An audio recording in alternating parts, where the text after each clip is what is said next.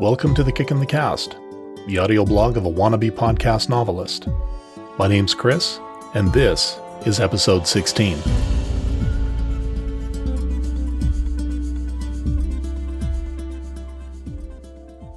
Hello, and welcome back to The Kick in the Cast. For my Canadian listeners, I hope you had a great Thanksgiving. Given the way things are these days, I imagine that some folks had to celebrate the holiday alone. That was my situation, but I managed to make do. Anyway, today I have chapter 15 of Outcast for you. As always, if you're listening to this on the original Outcast podcast feed, I encourage you to subscribe to this new show at podshare.com or at the show's website at kickit.yo5.ca. So here we go with chapter 15 of Outcast.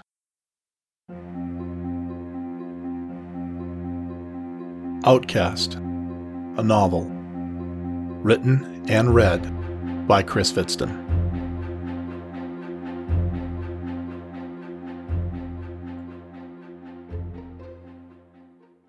Chapter 15 My quest is for family. The next morning started early, so much so that the air was cold and still moist with dew. Save for the sound of a nearby stream babbling away, the air was completely quiet. Each breath felt invigorating to me, waking me up in a way I hadn't felt since before my exile. My quest is for family. Away from Corrales City's urban distractions, my mind felt like it was opening, ready to absorb all Krasa had to teach me. Perhaps it was the smile from the night before, but his normal aura of intimidation seemed lesser. He still wasn't overly sociable, but there was something different in his voice. It seemed that after our conversation the night before, he was taking more interest in my training, as though before I was just another faceless hopeful. My quest is for family. Last night's revelation about what my true quest was for remained foremost in my mind as Krasa ran me through the usual drills of forms and strikes. It kept me focused. Each success meant I was one step closer to achieving my goal. Every time I misstepped or messed up, I reminded myself that if I corrected, it would mean one more obstacle cleared. Despite my still abysmal record in the sparring matches, I didn't let it get me down. Granted, I chastised myself for messing up, but instead of letting that feeling rest in my mind, I merely reset myself, dropped into a stance, and nodded to continue. These setbacks were temporary. Even the greatest fighters in history began by taking more than their fair share of hits. The important thing was to learn from those mistakes and use that wisdom moving forward. My family was worth the bruises. They were worth the setbacks, because at the end of it all, I would make it. I would stand before them, Kalpak in hand and honor restored. During the calmer points of the day, when I wasn't getting the tar beaten out of me, I ended up thinking about that declaration. What I'd said the night before was true about what I missed most because of my exile, but to reunite with my family also meant being thrust back into the world of the clans. You are no longer my son. Father's last words to me. His words had been cold, or maybe that was how I remembered them. There had been no emotion there, as if I were nothing to him. Come to think of it, there had been no emotion from any of them. What little I knew of the rites of exile never said anything about that. Surely there should have been tears. I remember Mikio having the amazing ability to cry at the drop of a hat, yet I didn't recall hearing anything from her. Even Mother, who'd been there when I woke up. Had her tears all been a fake? Were all the smiles and encouragement just there to lure me in? If that was the case, what was I going back to? If they disposed of me so easily, like garbage, then was it even worth it to go back? The night I buried the Temeki kittens, I swore I would smash the Kalpak should I ever see it again. I know I made that pledge in a fit of anger, but perhaps it was fitting. Perhaps that was what the clans deserved for what they did to me.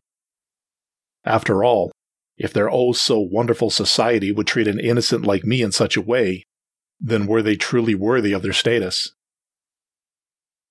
Was this why so many exiles just gave up on redemption? Was this the great truth of being an exile? Maybe they'd been right. Maybe I was the fool for thinking that returning to that cesspool of social debauchery was a worthy goal. Maybe I should just give it up, learn this art, and melt away into the masses. Maybe I could get back part of that spark that you still have in you. Key. She wanted the same thing I did, didn't she? She'd given up on returning until she met me.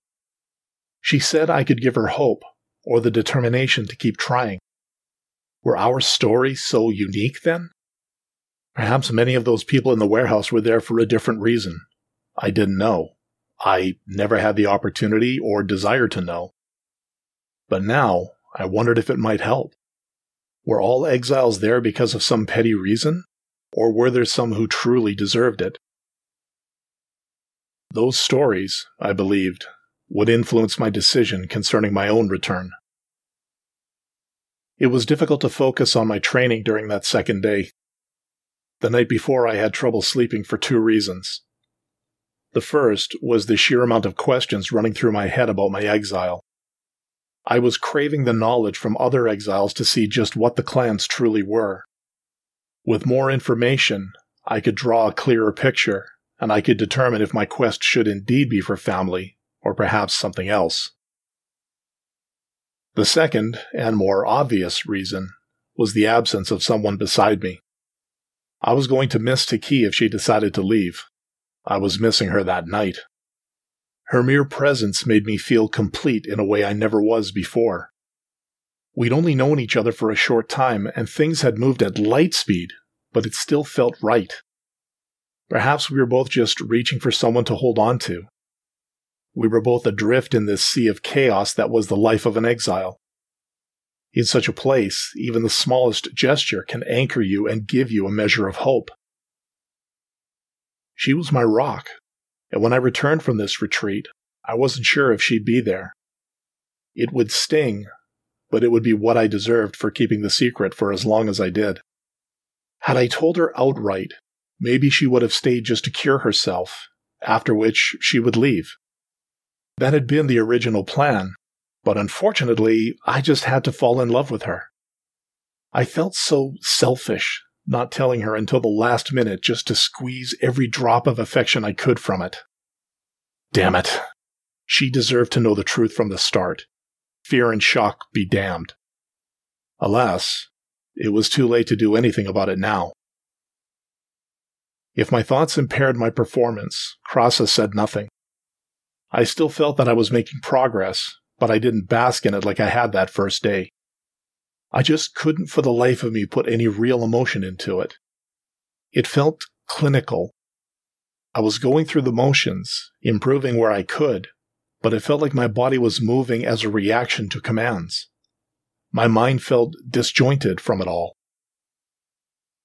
That evening, Krasa and I sat before the fire, each of us eating a dinner of taro strips and vegetables, all simmered in sauce and served with rice. After eating camp meals and takeout for so many days, I savored the flavor of this dinner, simple as it was.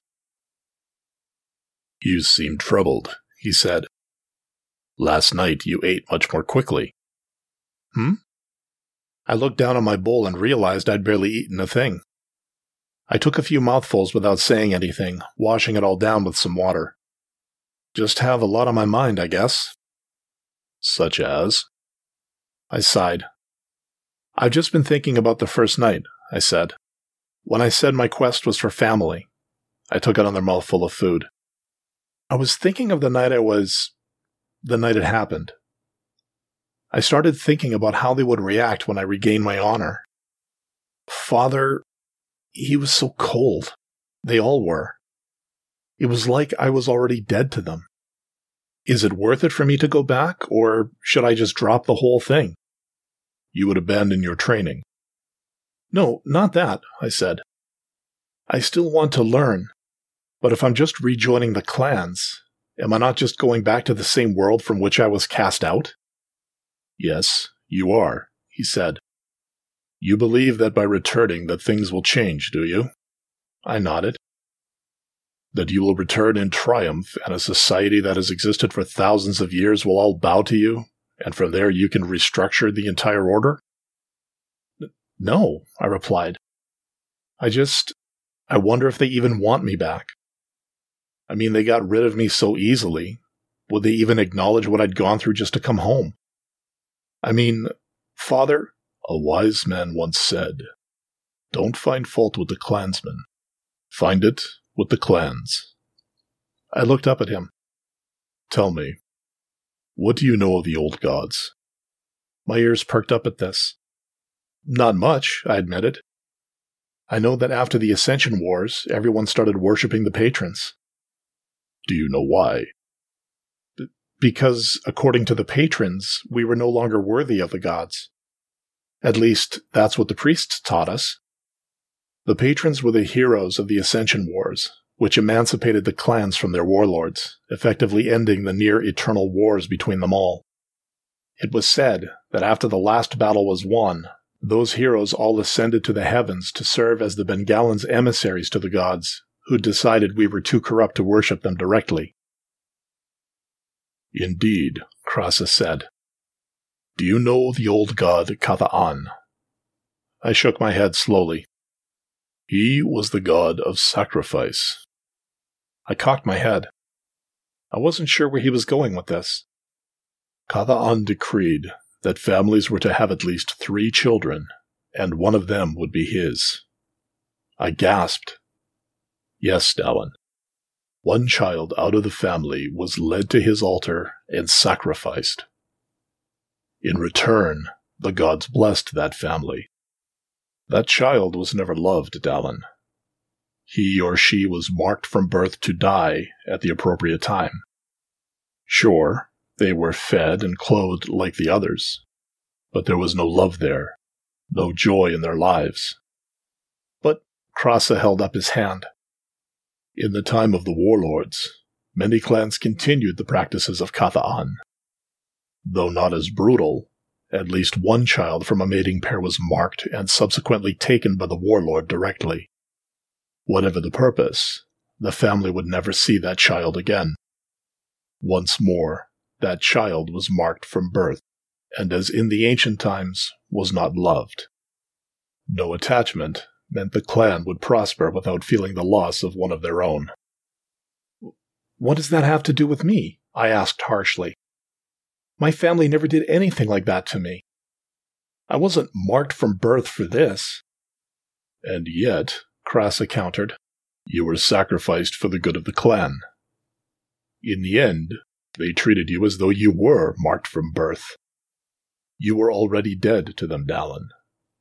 Who knows how long they knew? They had a year to prepare themselves for this while you were comatose. Plenty of time to steel themselves for the inevitable. Then why exile me? I asked. I stared down at my half eaten meal. I was beginning to lose my appetite. That I cannot say, he said. Perhaps your father could not bring himself to do what a priest of Katha'an would. Or perhaps he did so as an even greater gesture before the clans. Regardless, he did what he had to do for the clan to survive. Survive? You have already witnessed the lengths to which the clans will go through to serve protocol. Imagine if your family had gone against the council and not punished you. Imagine then what your life would have been like, and how many of your so called friends would still be willing to associate with you. I couldn't believe what I was hearing. He was defending what my family had done to me. For a heartbeat, I considered finishing this little retreat and then never seeing him again. How could he say such a thing? How could he even suggest that they would do such a thing? It made no sense, didn't it? Life is often unfair, he said after a time. Sometimes choices need to be made that hurt the few but preserve the many. I finally put down my bowl. My hands started to shake, and try as I might, I couldn't stop them. Two weeks of distraction. Two weeks of being there for everyone else. Two weeks of trying to put my life back together. It all finally caught up with me. Despite all the good that had happened to me, all of it seemed worthless now. The tears came quick and relentless. The sobs started quietly enough, and I did my best to keep them inside. I wouldn't want to show weakness in front of my teacher. I'd done more than enough to prove to him I wasn't worthy of his time or training. I wouldn't drive the point home any further. I wiped my eyes to stop the tears, but it was useless. I buried my muzzle in my hands and continued to cry. I didn't want to break down like this in front of him, but I couldn't help myself. Feed on it. I barely heard his words through my ringing ears. The past two weeks, no, the past year, now came crashing down in my mind, flooding it with white noise. It felt as though a million voices were all talking to me at once, threatening to drown my sanity in their insistent voices. My hands began to shake more violently, and I moved them away from my muzzle. Feed on it. I clenched my fists, letting my budding claws extend. Sadly, they were still too short and dull for me to jab into my leg to help me focus. In that moment, I needed clarity. I needed some way to deal with the voices and the endless demands screaming in my mind. Feed on it. My stomach churned and knotted. My insides felt as though they would explode. My heart started beating faster. My mind felt like it was turning in on itself, devouring itself to escape the onslaught any way it could. Something deep inside me seemed to be gathering strength, a growing tension of some sort. It was like an insane kind of elation that felt joyous, terrible, and perverse all at the same time. It simultaneously made perfect sense to me and made no sense at all. I smiled despite my tears, wondering if I was truly going mad. Feed on it. I craned my neck to the heavens and roared for all I was worth. It was a half roar, half scream that burned my throat like fire. In my mind's eye, I could see myself spewing fire out of my mouth. Or was it spirits? I fully expected the gods to answer back with thunder and wind each time I cried out. Of course, they were silent. Why wouldn't they be? I was just some cub cut loose from the pack as an offering to the fates. I was a sacrifice in the name of protocol and ritual. Why would anyone bother with someone like me? When my throat was too hoarse to continue, I collapsed on the ground, still whimpering softly.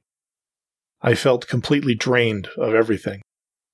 The despair was gone, but gone also was the hope I'd had before. All those thoughts of somehow regaining my honor and returning to my family were gone.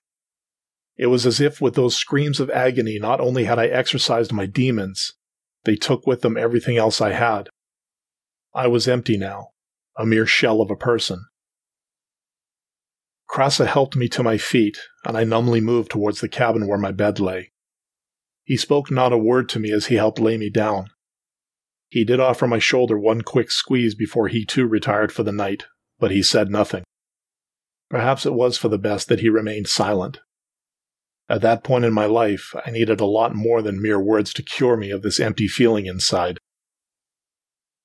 A lot more indeed. He shook me awake the next morning. I felt like I'd just closed my eyes. I was still numb, and my throat still burned from the screaming the night before. Stiffly, I arose and followed him out of the cabin. Within a few minutes, he served breakfast. I barely tasted it, though whatever it was, thankfully it was easy on my throat. The only part of my mind that wasn't numb from last night's realization, the cynical part, was surprised that he'd been that considerate. How pathetic I must have looked in his eyes, blubbering and screaming like a kitten having a tantrum. I was convinced that this would be the end of my training once we got back to the city. That, of course, assumed he was going to take me back and not abandon me. Once we finished breakfast and put everything away, Krasa bid me to follow him. There was a path that led further up the mountain. Apparently, my next lesson was going to take place at its end. We didn't speak a word as we walked. I had nothing to say, and he was never one for words of encouragement or consolation. The pre dawn sky was a dull gray, which matched my mood perfectly. I felt gray that morning. I had no feelings of joy or sadness. Instead, everything felt bland to me. The wild beauty I'd beheld only the day before stirred nothing within me that morning. Why would it? The day would be the way it would be. I could die today, and the world would go on. I wish my mood had been better at the time. It took us an hour to reach our destination, which was a small plateau just above the tree line and on the opposite side of the mountain from our cabin. From that vantage point, I looked out across the expanse of the Kerala mountain range. While the sun had yet to break over the horizon, the view was still nothing short of breathtaking, or it would have been were I not in such a self deprecating funk. Snow and ice still capped the higher peaks, Despite my mood, I understood then why some thrill seekers would climb these mountains as a challenge. If the reward was a view like this, it made sense. Krasa stood beside me, saying nothing. He merely stared out at the mountains like I did. After some time, I was about to ask why we were here when I saw the sky begin to change color. From that pre dawn gray the sky seemed to brighten into first a deep, fiery red, then an orange, and then finally a blazing yellow as the sun finally rose. The snow capped peaks I could see now seemed to glow with inner light, and the dull dark gray of the rocks suddenly came alive as the sun's rays poured over everything. It was a sight unlike anything I'd ever seen before. It's beautiful, I whispered, mindful of my throat.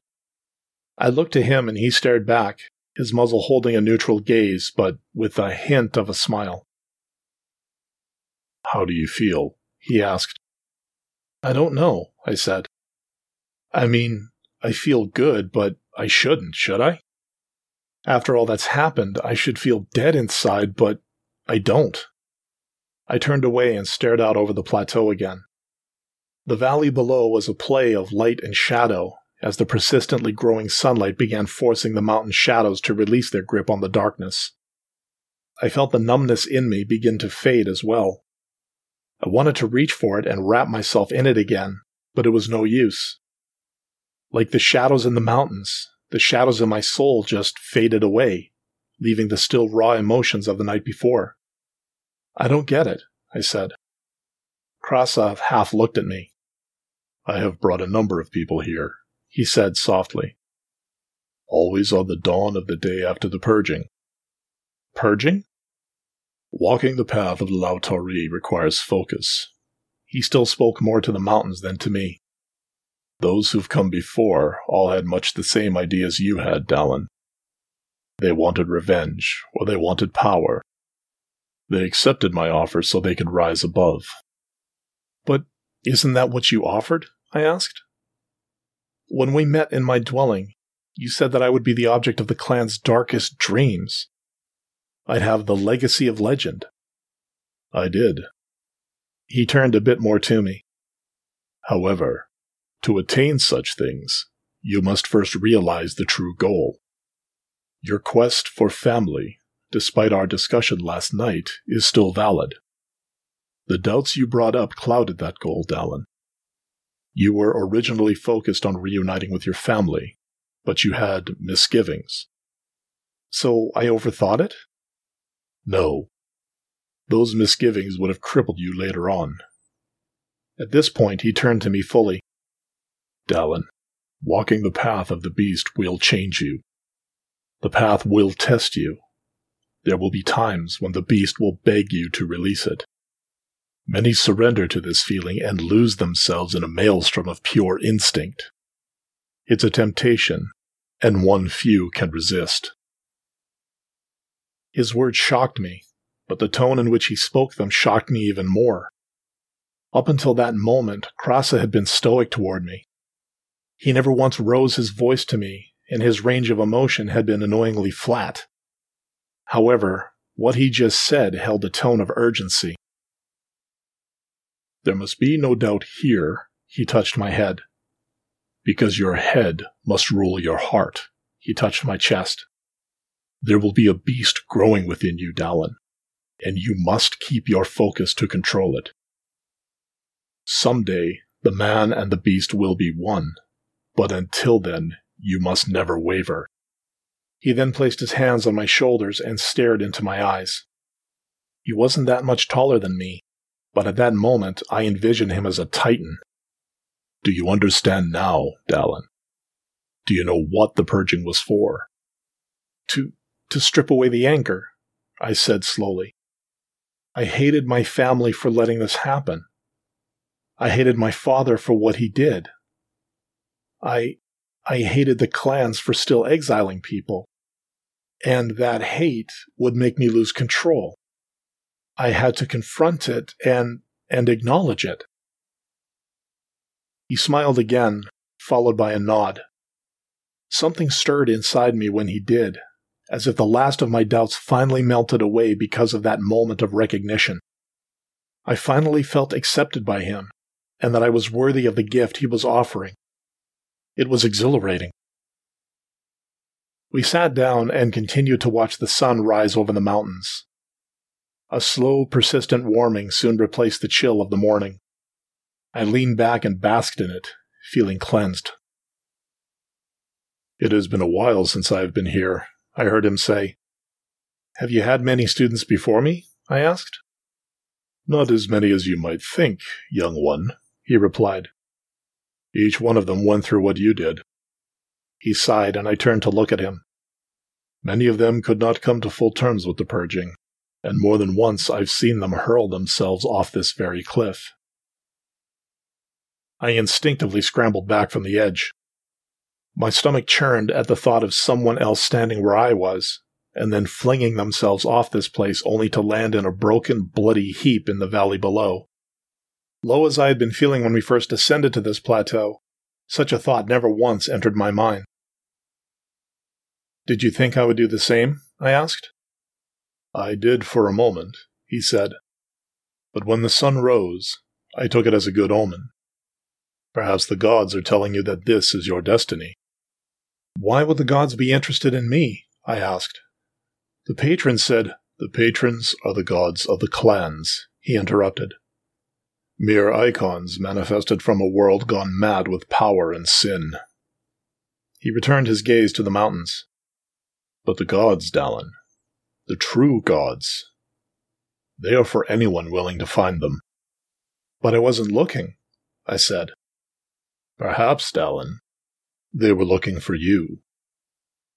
I shivered at that thought. It was midday when we arrived back at the cabin. We ate a light meal, and my training continued. At first, it was more theory and mechanics of forms, which gave the food a chance to settle before getting into something more intense. Reinvigorated as I was, it did little to improve my overall performance against my opponents. I still hit the ground more than my fair share of times, but I refused to let it deter me. As before, I told myself that these setbacks were necessary and that I should learn from them. However, the goal I used to push myself onward was no longer a triumphant return to my family. Yes, I still wanted that at the end of it all, but to think so far ahead was to lose focus. Instead of that, my immediate goal was much less grandiose. All I wanted was to beat one more opponent than I had the last time. Instead of two out of ten, I wanted to get to three. From there, I would get to four, then five. Eventually, I would defeat all ten, and from there, well, I had no idea. I had to get to three first. Sadly, throughout the rest of the retreat, I never reached that next step. I came close on more than one occasion, but that third opponent just refused to stand still long enough for me to land a hard enough blow. Still, I did my best to learn from each bout and took anything Krasa said to heart. That evening, we packed everything back into the skimmer and began our descent down the mountain. It was pitch black as we drove, but unlike the trip up, Krasa and I engaged in some conversation. He asked me about my job and how it was going, and I was happy to tell him. He seemed to take a genuine interest in it. It felt good to be able to talk to someone else about the work. Taki loved to hear about it and admitted she longed for the day when she was well again and she could meet me after a shift. And then maybe we could go for a walk on the beach together. Taki. Her treatment would have ended on this day. In fact, while I was rebuilding my soul on that plateau, she was hopefully taking her last dose of the medicine. Based on how I'd left her, I knew I would be returning to an empty dwelling. I sighed quietly at this. I was still riding the emotional high from this morning's revelation, but the growing prospect of being alone once more was fast bringing me down. Still, it had been my own fault, and if my solitude was the price I had to pay for my procrastination, then so be it. I could regret it all the livelong day, but that would do nothing to help. I was going to miss her, though. She was one of those few bright lights in an otherwise dark and dismal life. I would miss her presence most of all. She was what I looked forward to when I first woke in the morning and when I returned from work or training. After such a brief time, to be so used to her being there, it had to be love. Too bad I had to go and ruin it the way I had. The first few signs of civilization loomed before us, and it wasn't too long before we were in one of the outlying communities of Kerala City. It was late enough that most everyone was safely tucked away in their beds, either alone or with someone. I started thinking about what kind of life Taki and I could have had if she'd stayed. Maybe, once the pay started rolling in from the job at the docks, I could have gotten us something in the city, far away from the clanlands and the risk of being discovered. I would never know now, though. We are here, Krasa said. I blinked twice and looked out the skimmer window to see us parked by his studio. I trust you can make it to your dwelling on your own. I nodded. Good. You should be starting your swing shift this week. I nodded again. Very well. You will train before your shift begins. I will see you the day after tomorrow, Dallin. Rest and recover for now. I got out of the skimmer and grabbed my gear from the open trunk. The moment I closed the trunk, the skimmer sped off, leaving me alone. With a small sigh, I hefted my gear over my shoulder and set off in the direction of my dwelling. I could have summoned a transport, but I needed the physical exertion. I would be exhausted when I arrived, but that meant less time to think about what I'd lost in the pursuit of this gift of mine.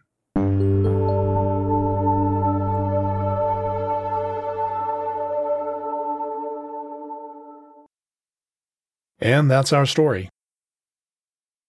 I realize this episode is a day late, and I blame that both on some technical issues I had with the latest chapter's recording and an event in which I participated this past weekend. October is Breast Cancer Awareness Month, and it's been interesting seeing what different organizations are doing in terms of raising funds or just raising awareness. I was involved in one of those events this past weekend, helping out some friends in Second Life. I do a bit of DJing in that virtual world, and one of my friends who normally does a 36 hour radio stream during this month was unable to. He had his reasons. However, our group of friends all got together and decided to help out by staging an all day event in his honor. Each of us played a music set, and any tips we received in the world were all collected to be cashed out and sent off to the Roswell Park Cancer Center in Buffalo, New York. I'll grant you, the take wasn't massive, but every little bit helps, and the person we pinch hit for really appreciated it. That event didn't deter me from any writing, however, I have hit a bit of a wall in the plot, though, and I'm working on a few different approaches to fixing it. Part of me worries now that I might be trying to cram too much into this next book, so I'm going to have to take a hard look and see what needs to stay and what could possibly be moved into book three of this series. We'll have to see. Anyway, I think I'll end it here. As always, thank you for tuning in. And if you'd like to leave some feedback, you can email me at outcastnovel at gmail.com. or leave an audio feedback via the SpeakPipe app at kickit.yo5.ca. So until next time, take care of yourselves, take care of each other, and above all, have a good week. This is Chris, signing out. Have a good one. Thank you for listening to The Kick in the Cast, the audio blog of a wannabe podcast novelist. For more information, please visit the show's website at kickit.yo5.ca. And to leave any feedback, please feel free to drop an email at outcastnovel at gmail.com. Thank you for listening, and hope to see you next time.